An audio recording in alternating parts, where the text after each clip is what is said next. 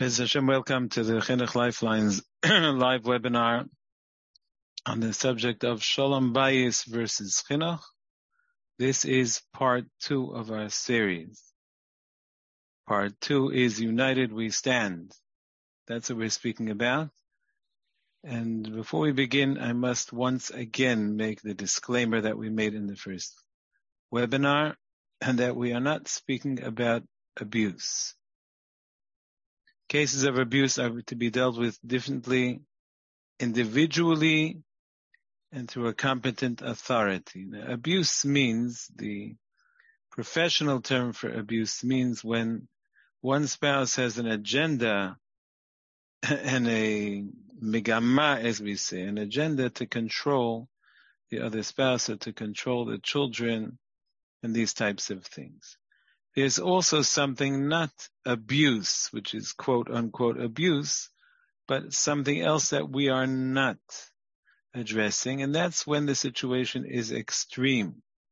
When one spouse will uh, do damage, can do monetary damage, physical damage, emotional damage to the children or to you, verbal damage. It's done in a more, um, let's say, more extreme way, whether in quality or quantity, as was the case in some of the emails I received. The emails I received require individual guidance. That's why I have not responded to them yet.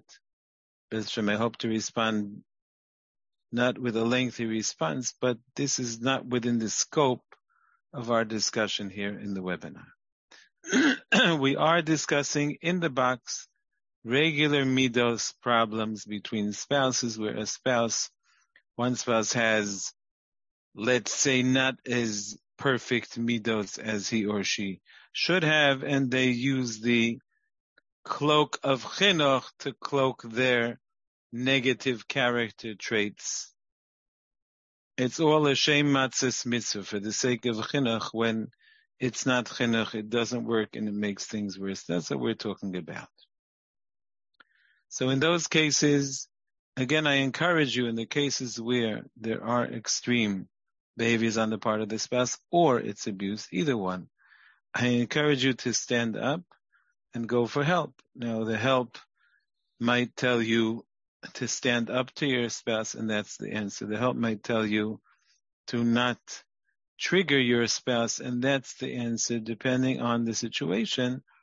Get proper help from a competent authority who has experience and who has been successful. Now, in our case, we're talking about regular chinuch and rule number one. Many of the rules we'll be discussing today Siyata Dishmaya are against your grain. Counterintuitive and they're not going to be easy. Shalom Bayis is by no means something that comes automatically nor easily. It's something that requires work. I will have you know. I went once Shabbos to the house of the great tzaddik and mechanech, Rav Moshe Turk Zatzal, student of the Chazon Ish. And his wife was the granddaughter of Moreno Rabbi Yaakov Rosenheim, the first president of Agudas Israel. And there's the famous video of the Chofetz Chaim coming to the convention, the the Agudas Yisrael World Convention. So in that video, at the end of it, you show this man with a white beard, long white beard and a vest, that is Moreno Rav Yaakov Rosenheim, one of the great German activists and tzaddikim, and she was a granddaughter. So she had a gun, a kindergarten in Bnei Brak. Her gun was known as the best gun in all of Bnei Brak, and tzaddikim sent to her gun. She was a tzaddikis of Bnei Brak. Every week she used to learn the entire Yalkut Me'am Lo'ez on the parsha, and she was something else. Talmid of the of the Chazon Ish sent to her gun and it was known. And she was an unbelievable mechaneches and a fantastic personality, but nothing like you imagine. Laid back, quiet. No, He was a lively person, very lively. Like people have a misconception, just so you should know, and it's important, I guess, for the picture of yourself and your shalom bayis. But people think that to be a lady tzaddik, a tzaddikis, means to be always quiet, and you're behind the scenes in your corner saying Tehillim, and you're to be heard, not seen, and you cover yourself all the way until your nose. No. That's not what it is. No, absolutely not. Rebbetzin Eliashiv, the wife of Reb Eliashiv, right? I met her many times. I, brought, I went to Rebbe Eliashiv for Shilas. I brought classes of kids to her, to, to Rebbe Eliashiv to get brachas in the olden days. 35 years ago when things were different, the world was a smaller place. And the Rebbitzin was a very lively lady, very lively. In fact, she used to play drums for her friends' weddings before she got married. They said she was so lively she could bring the dead back to life. And she married Rabbi Eliashiv, who was the exact opposite, and she went along. Rebbitzin Turk, I want you to hear something amazing, which is what something we're going to study today. Rebbitzin Turk, Rebbitzin Eliashiv, how did she marry Rebbe Eliashiv? He was the opposite of the lively personality. Rebbe Eliashiv was more closed and introverted by personality. Of course, he was one of the Gedolim. We can't even talk about him. His gadlus is beyond our ability to conceive. It's like a skyscraper. Wolbe told me once it's like a skyscraper that goes all the way up into the sky. You can't even see so far. But what we saw, this is what we saw, and the Rebbitzin channeled all her energies to supporting Rebbe Eliashiv's Torah and to building him and building him and building him. And in her zechus, he became as great as he became. And Rebbitzin Turk, Rebbitzin Turk used to disagree with her husband. And when I was there for Shabbos, they had a disagreement. He wanted to make Kiddush, I think, earlier and have cake. And she wanted to make Kiddush only before the meal, like her father used to do. And there was a discussion. And he told me they have arguments and discussions two or three times a week. And they ask a third party. They work it out. They go about whatever the third party says. So you imagine this plastic existence, Shalom Bayis, where everybody's smiling, everybody's getting along, nobody says a word to the other one, this one says please and thank you, no. Shalom Bayis is for real people, not plastic people. It's for people that are alive and are lively and sometimes clash. And you work it out. And that's what we're here to talk about. So, and I'll tell you something fascinating. I never knew this. I was there for Shabbos some 25 years ago, I think, by Rav Turk, maybe more even, maybe 27 years ago already. And my, uh, I saw them arguing, or not arguing like a fight, discussion, they disagreement. And and the Rav Rav Turk told me that not a week goes by. The Rav Turk was a Talmid of the Chazon Ish. He was such a tzaddik that the Steipler, Rav Chaim Kanievsky's father, used to stand up when he walked in the room. And he would disagree with his wife, and his wife, who was the mechaneches of Bnei Brak, would disagree with him, and they would disagree. And they would ask it, like I said, a third party. And one of the children told me that the mother had such respect for her husband that she treated him like a king.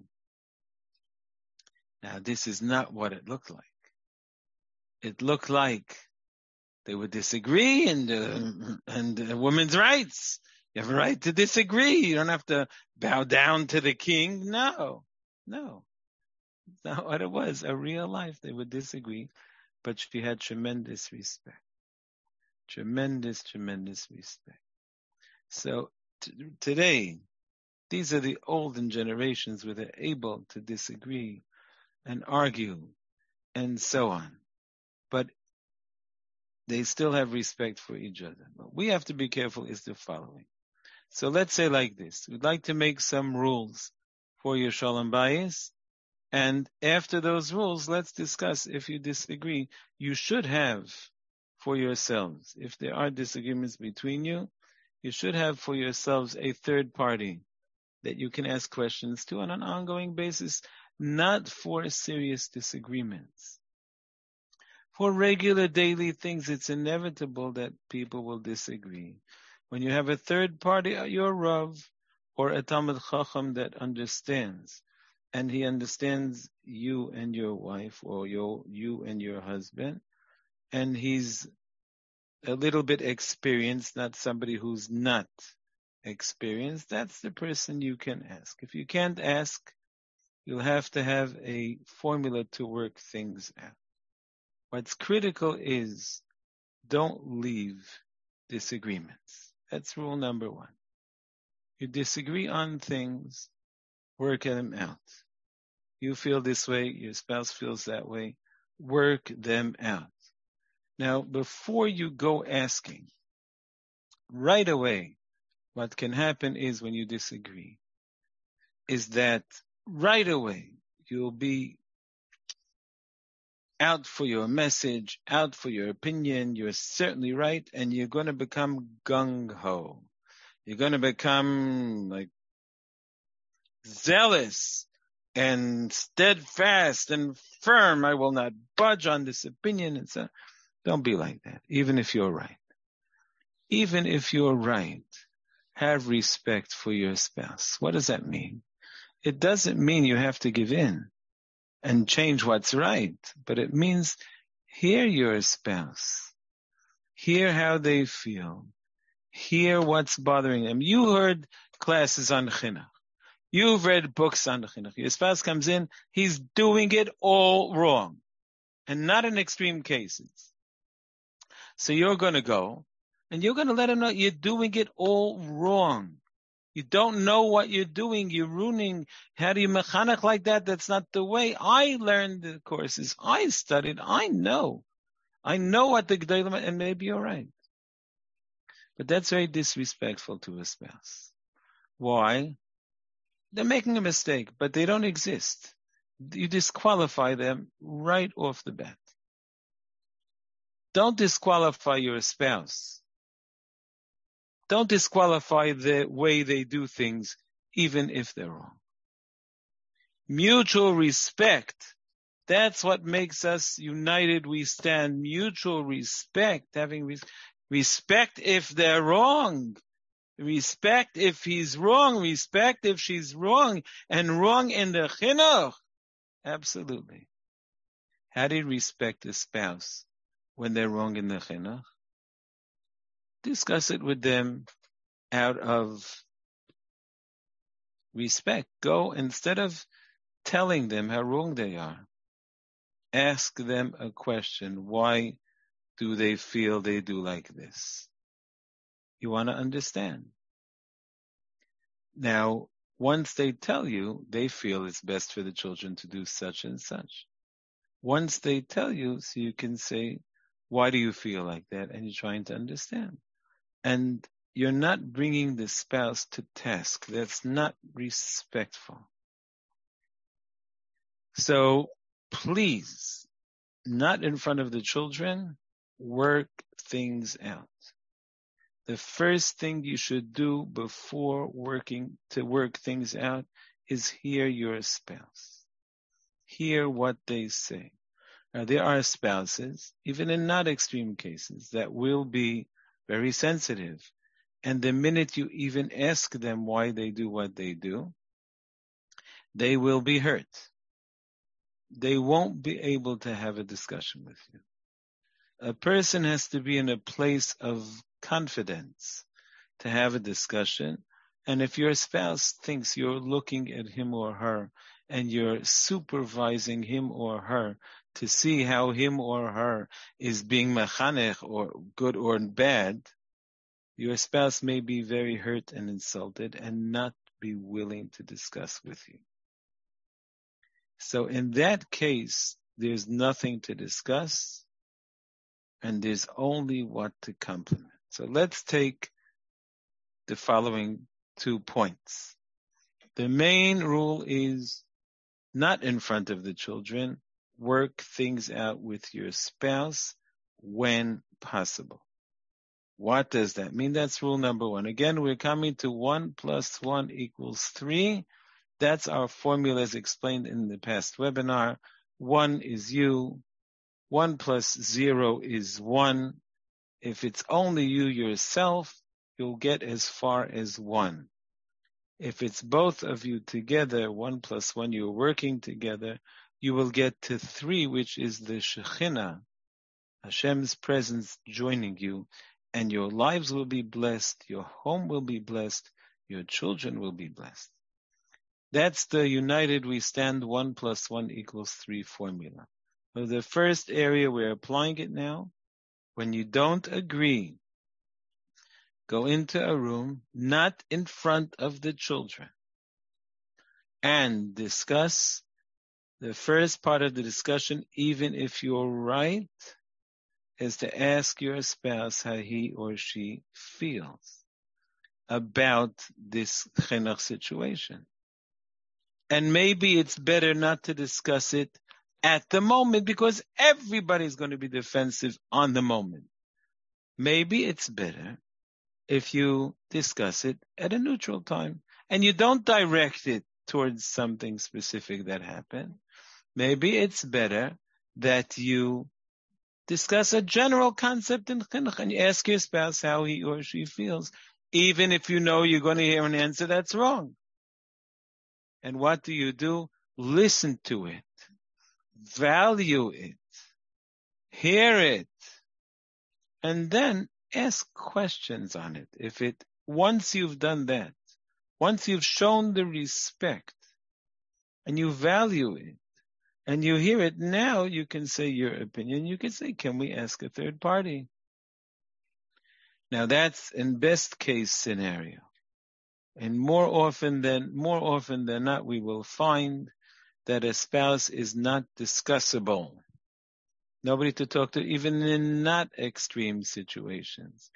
And in those cases, the spouse will be more hurt by your discussion as if you're checking on him and bringing him to task and he or she is a little baby and it won't work. So in those cases, you have to compliment your spouse on what he does, as we said last week.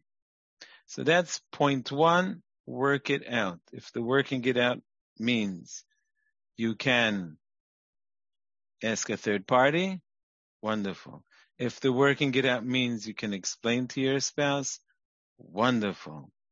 Even that has to be done with great respect by your listening first and then telling. We have a rule by in Chinuch Lifelines that goes first listen, then be listened to. If not, even if it's not an extreme case, you have to drop the discussions. It's not going to work.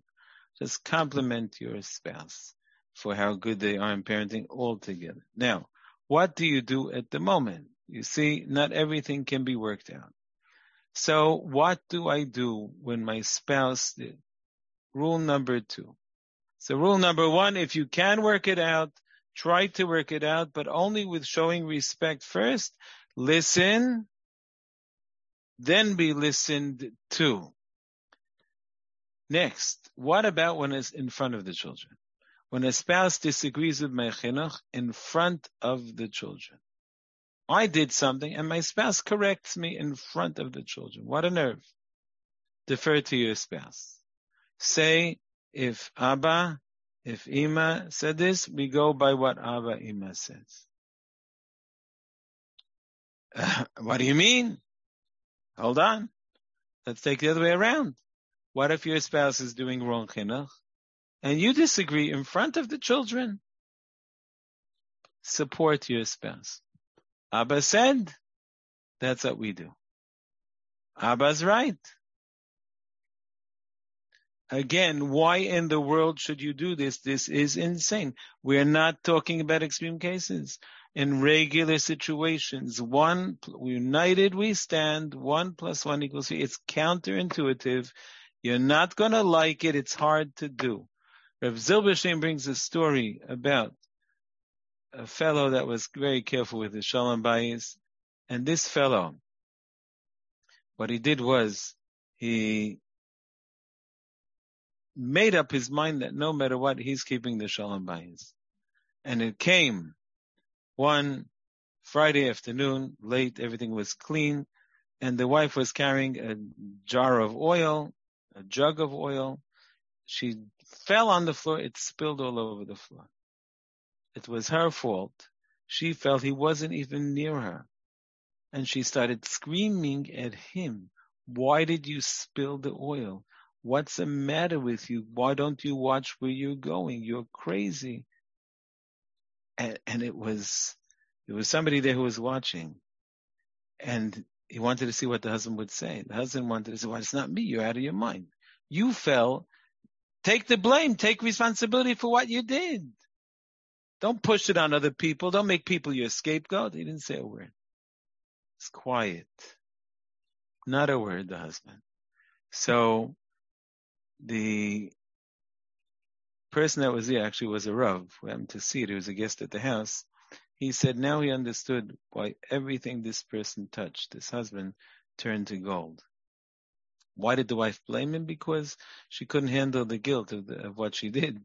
So she put it on the husband. Okay. But the husband made up his mind no matter what, he will always keep the shalom bayis. And that's why everything he touched turned to gold. Think a minute. If you defer to your spouse when he corrects you in front of the children, again, not in extreme situations, you defer to your spouse. If uh, you say it, you're the you're the you're the one who's the authority. And even if they're wrong, and when you support your spouse, even if your spouse is wrong in his chinuch, Hashem is in your house and your house is blessed, your children is blessed. Your children are blessed.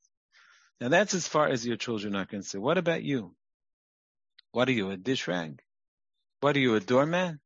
You don't exist? You don't have an opinion? Always have to give in to the spouse? So please understand a principle that we teach. Don't be a martyr. Be smarter. You're not being a martyr here the way it appears to be is that you're bowing down and you're being stepped on and you're letting it happen. That's not what's actually happening. You're bowing down like the reed who bows down to the wind, and when the wind finishes blowing, the reed remains standing. But the cedar tree doesn't bow down, and the winds blow and he breaks.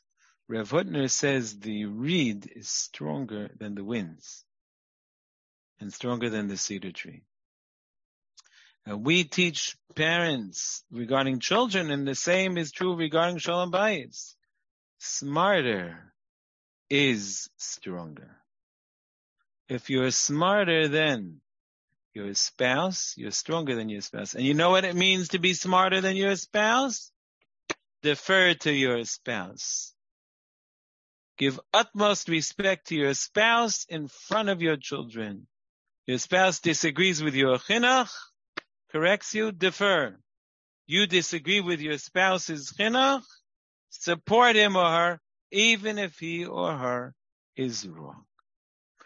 Why? What's happening to you? Where are you? Are you a doormat and a dish rag? You're smarter and you're stronger than your spouse. You're smarter than your spouse, very simply said. I once did an exhibition, and I did it many times in workshops. When I, uh, and I call somebody up to do an arm wrestle. This is not my my idea. I took it from a secular source, but I call somebody up, and I do an arm wrestle with him, and I provoke him beforehand, and I make a whole thing, and then once we sit down, take our positions, the whole audience is looking, I leave go one, two, three, I leave go, and he puts me down. But I said, and and he doesn't he doesn't know what to do with himself. Once I stop fighting, and there is no fight, I'm being smarter by not fighting and by deferring. Okay, now rule number two. We have a number of rules here that we need. They go hand in hand, and that was the second rule, number two. Excuse me, in front of the children defer to your spouse, support your spouse, you are being the smarter one and the stronger one of the two of you. Why you? Why not your spouse? Because you're smarter and more capable, that's why. Or else your spouse would be taking workshops and reading books on chinuch and listening to classes. Next, rule three, the role model. The role model, we role model our reaction to our children. A spouse does something in front of you to a child. You're a behemoth. How do you sit like that? I can't believe it. Disgusting way to sit. And you are like, oi, oi, he's going to go off the derech. You just killed him. Your words are like knives, and every word is another knife into his into his emotional uh, health. And I can't believe the scars you're making for life. And everything. Take it easy. That's not what's happening. Play it down in your heart. Play it down because I'll tell you a secret. Children don't know how to react. Children are inexperienced.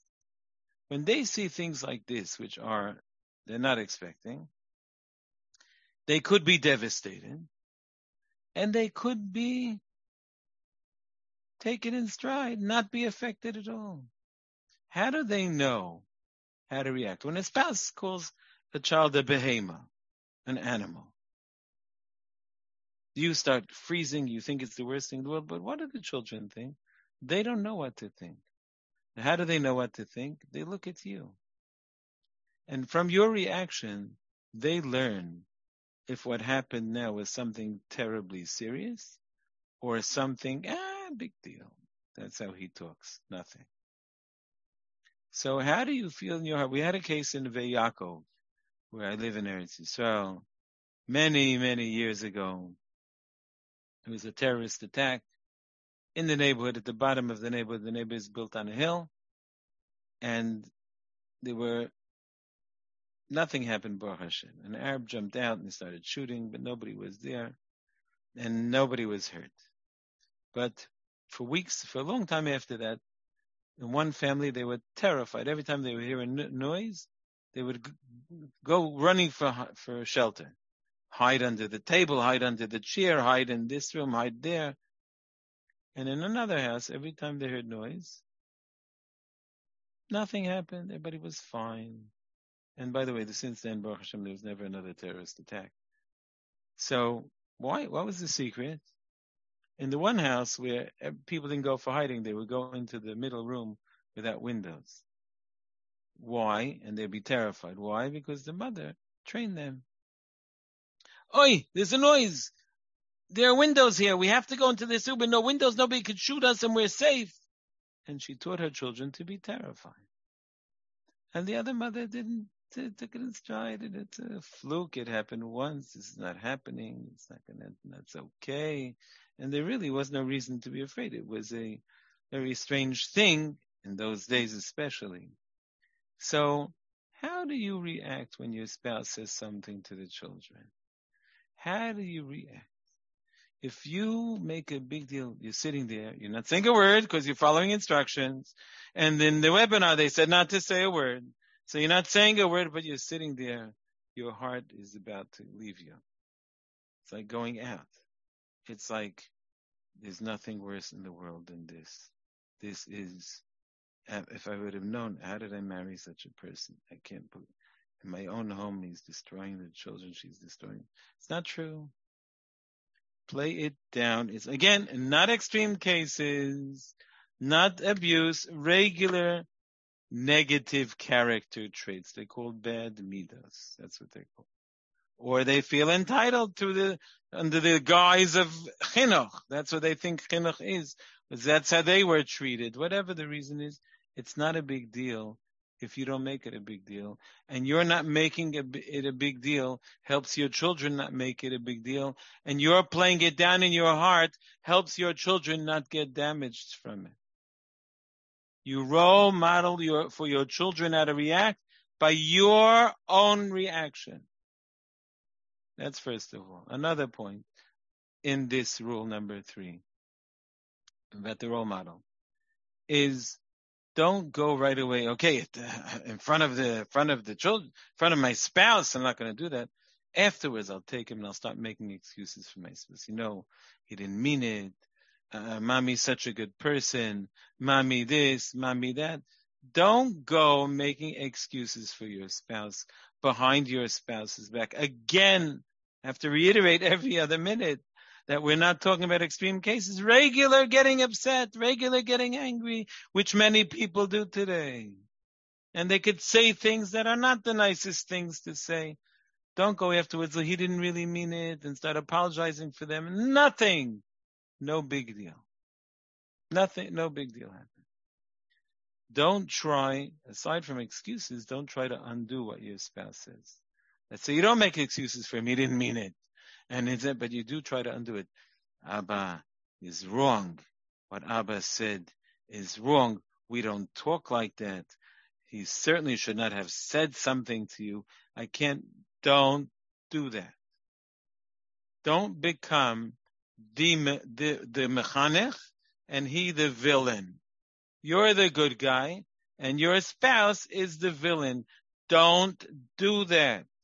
One plus one equals three. And again, we're not talking in extreme situations. We are not. These are regular situations. And one plus one equals three. Next. We spoke about if you can work things out with your spouse, if you can. We spoke about in front of the children. We spoke about your role modeling through how you react. It's not a big deal if you don't make it into a big deal and you're making it not a big deal, We'll make it not a big deal. That's rule number three, the role modeling. And rule number four, don't go behind your back, behind your spouse's back and start excusing him. Don't go behind your spouse's back and start undoing him. And don't go becoming the great guy and he's the villain behind your spouse's back. Don't. Rule number four, five. First was again, working things out with your spouse. The second was in front of the children. The third was how you react in your heart, role modeling. And the fourth one was behind your spouse's back. Don't undo him, excuse him, and you be the good guy. Now, rule number five. Rule number five, don't compensate. It really goes as part of rule number four, so we'll keep it as rule number four. Don't compensate, not in front of your spouse. You feel a child was yelled at, you have to give him some nash. You have to go, you're not going to say your spouse was wrong, but in an unspoken way, you're going to go and make amends for what your spouse did. I apologize. Don't, you're not apologizing. You heard you're not supposed to do that. So you'll go and you'll give some nash. Here's some nash. And you give him uh, extra. Don't do that. Don't compensate because your spouse did something. It's nothing. Take it in stride. It's nothing. However, and this is rule number five, you can be yourself, not in front of your spouse, and you should be yourself, not in front of your spouse. That's a tricky, tight wire to walk we're telling you on the one hand, don't excuse your spouse, don't undo your spouse, and don't compensate for your spouse behind your spouse's back. But be yourself. You could be yourself. You can smile. You can, a child comes, you know what Abu did? You know what this, you know what, what do you do? Give a smile. I love you so much. You're so cute. Ah, let me give you a hug. Let me give you a kiss. Ah, another hug. A smile. Do you want to hear a joke? You can be yourself. You don't have to be your spouse. Your spouse may be too austere. Your spouse may be too strict. Your spouse may be too critical. You don't have to be like your spouse, not in front of your spouse. You just don't have to make up for him. You just don't have to make excuses for him or try to undo him or exa- nothing but you can be who you are automatically. And that itself can heal your child without having to say anything about your spouse. That's rule number five. And when your spouse, and not only when something happened that your spouse screamed at the kids, but in general, when your spouse is not there, be yourself. Be who you are. Don't go against your spouse's rules. Don't be yourself on the cheshbon of your spouse. Husbands can come home and the mother has a whole Seder Hayom, how to put kids into bed and when. And she finally got everybody into bed and everybody's, and you come home and you want to spend time with the kids. So now you're going to go into everybody and it's going to be a whole affair and you're undoing what your spouse did. That's not fair. But you want to have a kesher with the kids, you want to be, be yourself, but not in front of your spouse and not on your spouse's cheshbon.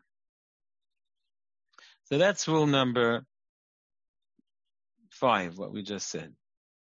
Be yourself. When the spouse is not there, either when something just happened or even altogether at all times.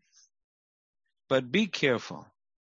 Don't try to look good and make your spouse look bad. That should never happen in your home because one plus one equals three. So we're going to soon say this a drop long, a drop a little bit later. But please do not make a coalition.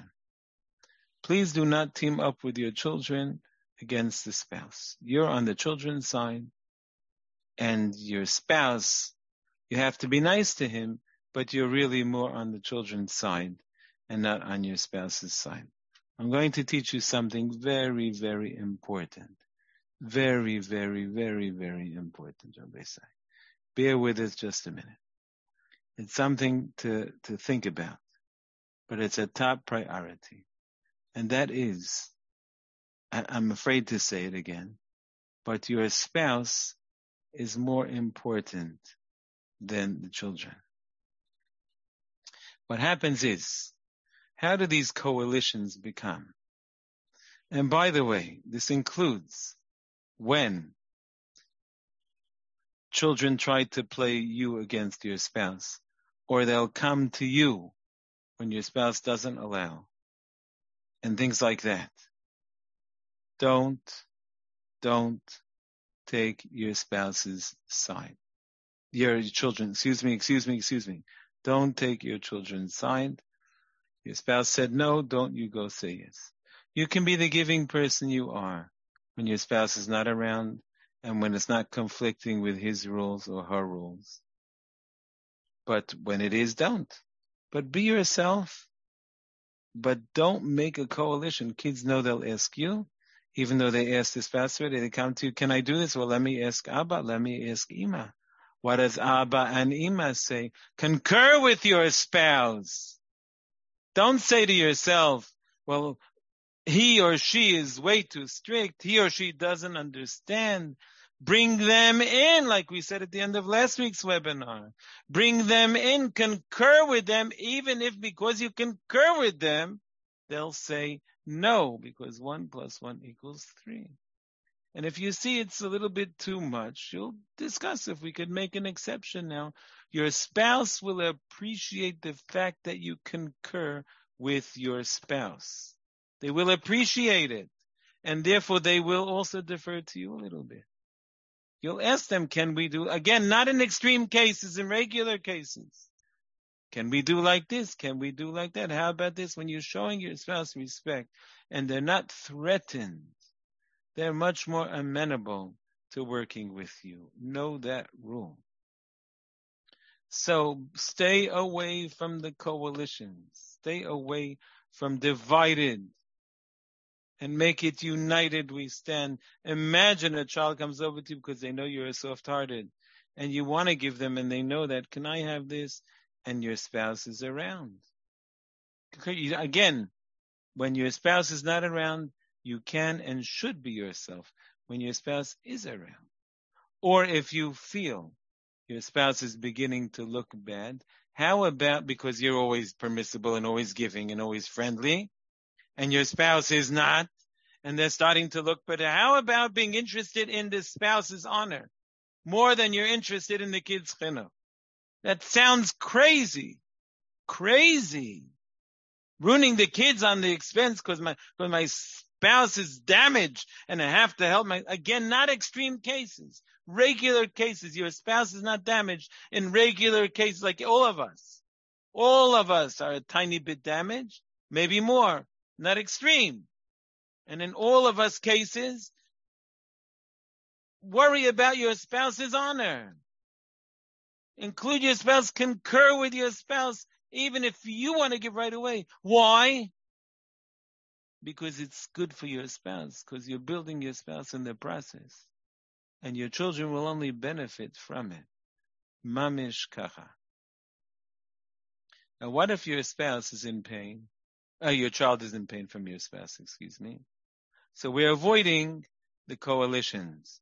And not only are we avoiding the coalitions, we even will concur with our spouse because, and this is a big rule, as we'll revisit soon, Amir Hashem, but your spouse's honor is more important than your children's chinuch. As we're teaching you, one plus one equals three. If Hashem will be in your home, you'll have no problem with Yochanan. Hashem will bring the blessing for your children. I've seen it. I've seen spouses that are respectful in, again, not extreme cases and not abuse cases. Spouses that are respectful to other spouses. They consider them and their feelings first. Those are the places where children grow up healthy. What if a child is in pain? What if a child is wants to tell you something the spouse did? Should you say, I can't talk in front of Abba? We don't talk about Abba. It's not respectful. No. no. What we said was, don't volunteer to excuse your spouse. But what if your child comes to and they're hurt? They're in pain. First thing you have to do is hear. Hear them. I understand. I hear. Oi, oi, I feel so bad. Don't talk, don't deny your child's feelings. Hear your child. Feel with your child, but don't talk bad about your spouse. Now, in this case, where the child brought it up, you can say, after you've heard the child and you feel with the child, and you're not talking bad about your spouse. You can say, you know, how much Abba loves you, how much Ima loves you. That's his style. It doesn't mean anything. And you might even say, and you know, you're not the, you know, you all said that you shouldn't have, you shouldn't have stepped on his trigger. You know when you do that, it makes him upset. What happens is a lot of times children try to form a coalition with that one spouse they get along with and they'll take liberties they shouldn't be taking. You have to know if the spouse is more because they get a, a giboy, they get um, um, enforced, they get a uh, the word a, a, they get a backing from the other parent, and that's also part of the coalition we want to avoid. No coalitions. So you say, Abba loves you, that's Abba's style. And then you say, and you know, at the end of the day, why did you do that? you know, it makes Abba angry. Don't let him put the blame on him a little bit, and then you can make a joke. You can make a joke. So you hey, look how you made light of it. A child comes to you and is so he's meant, he's so bothered, he's so you hear him, you feel with him. He said, But Abba, mommy loves you. And you say, and he doesn't mean anything. That's his style. And you didn't have to do what you did, you know, you could really apologize too. And then you wink and you make a smile and you laugh and you give a kiss. You don't have no excuses. And no exonerating the children. Children can do this often, that they do wrong things, and then they come in and they try to get you to be on their side. Now, it's nice to hear all of this. We've gone through a number of rules today and we're applying the formula one plus one equals three. United we stand. It's nice to hear it. But what about how you feel on the inside? You hear all the nice tools. It's so nice, all these tools. You are resentful at your spouse. You really don't like your spouse, he or she ruining the children, hurting the children. How could they do that? So you know what you're saying in your heart, basically? In your heart, basically, you're saying that your children are more important than your spouse. And that's wrong. Your spouse is more important than your children. What, so let him or her hurt the children? No. But if you realize how uh, how much of a higher priority your spouse is, then you'll have more gratitude to your spouse. You'll judge your spouse more favorably. You'll have more unconditional love to your spouse and you'll want to always preserve his or her respect. So if your spouse is a higher priority than the children, and he is, she is, that's what Hashem wants. Again, not in extreme cases. I have to repeat and repeat and repeat. In regular cases, your spouse is more important and comes first before the children. In those cases, if you give your spouse respect, and you're always looking to increase his respect, her respect, and to have gratitude and judge them favorably and look up to them instead of looking down to them. That's going to be the best thing for your children. But that's what's more important more important than the chinuch of your children is your looking up to your spouse. I don't mean looking up that he's a dictator, she's a dictator. I don't mean looking up, giving him or her total control over you. I mean looking up that you look up with respect, how important they are, how chashuv they are, and somehow when you somebody's important to you, you find ways to understand them increasing your love towards your spouse more than for your children. When you have love for your spouse unconditionally, then you'll be able to look away at the resentments. Build that love for your spouse. You have it. Just you think that he or she is ruining the children. You should know that the more you can maintain your love and respect for your spouse, the less the children will get hurt, even if they get hurt. But it won't hurt them because one plus one equals three. The Shechina is in your home, the three, the additional partner, and he is protecting you and your children. And I've seen it with my own eyes. I've followed families where the spouses have maintained, again, in not extreme situations, the spouses have maintained the respect and the children came out gems, diamonds. Another point here is practically speaking. In case you feel resentment, practically speaking, we treat, we teach a, a business tool is to treat your workers the one, the way you want them to treat their, your clients. Treat your spouse the way you want your spouse to treat your children. And that will rub off on your children. Aside from what we just said, that that's the right thing. And that's the one plus one equals three. Practically speaking, treat your spouse the way you want your spouse to treat the children, and your children will benefit. Because he, she will treat them nicer. Not like you, but nicer than they've been doing and nicer and nicer. And there's a final point here to think about, and that is emuna. Emuna. Use your emuna. Emuna says that it's Hashem, and everything Hashem does is letova. Everything Hashem does is for your success. Accept what Hashem is bringing your way. Accept it happily. It's not hurtful. It's a blessing. It's not depressing. Sing the Shahakal songs if you're part of our Shahakal programs. And thank Hashem and you'll see things turn around. The L'toiva, even in a way that you'll see.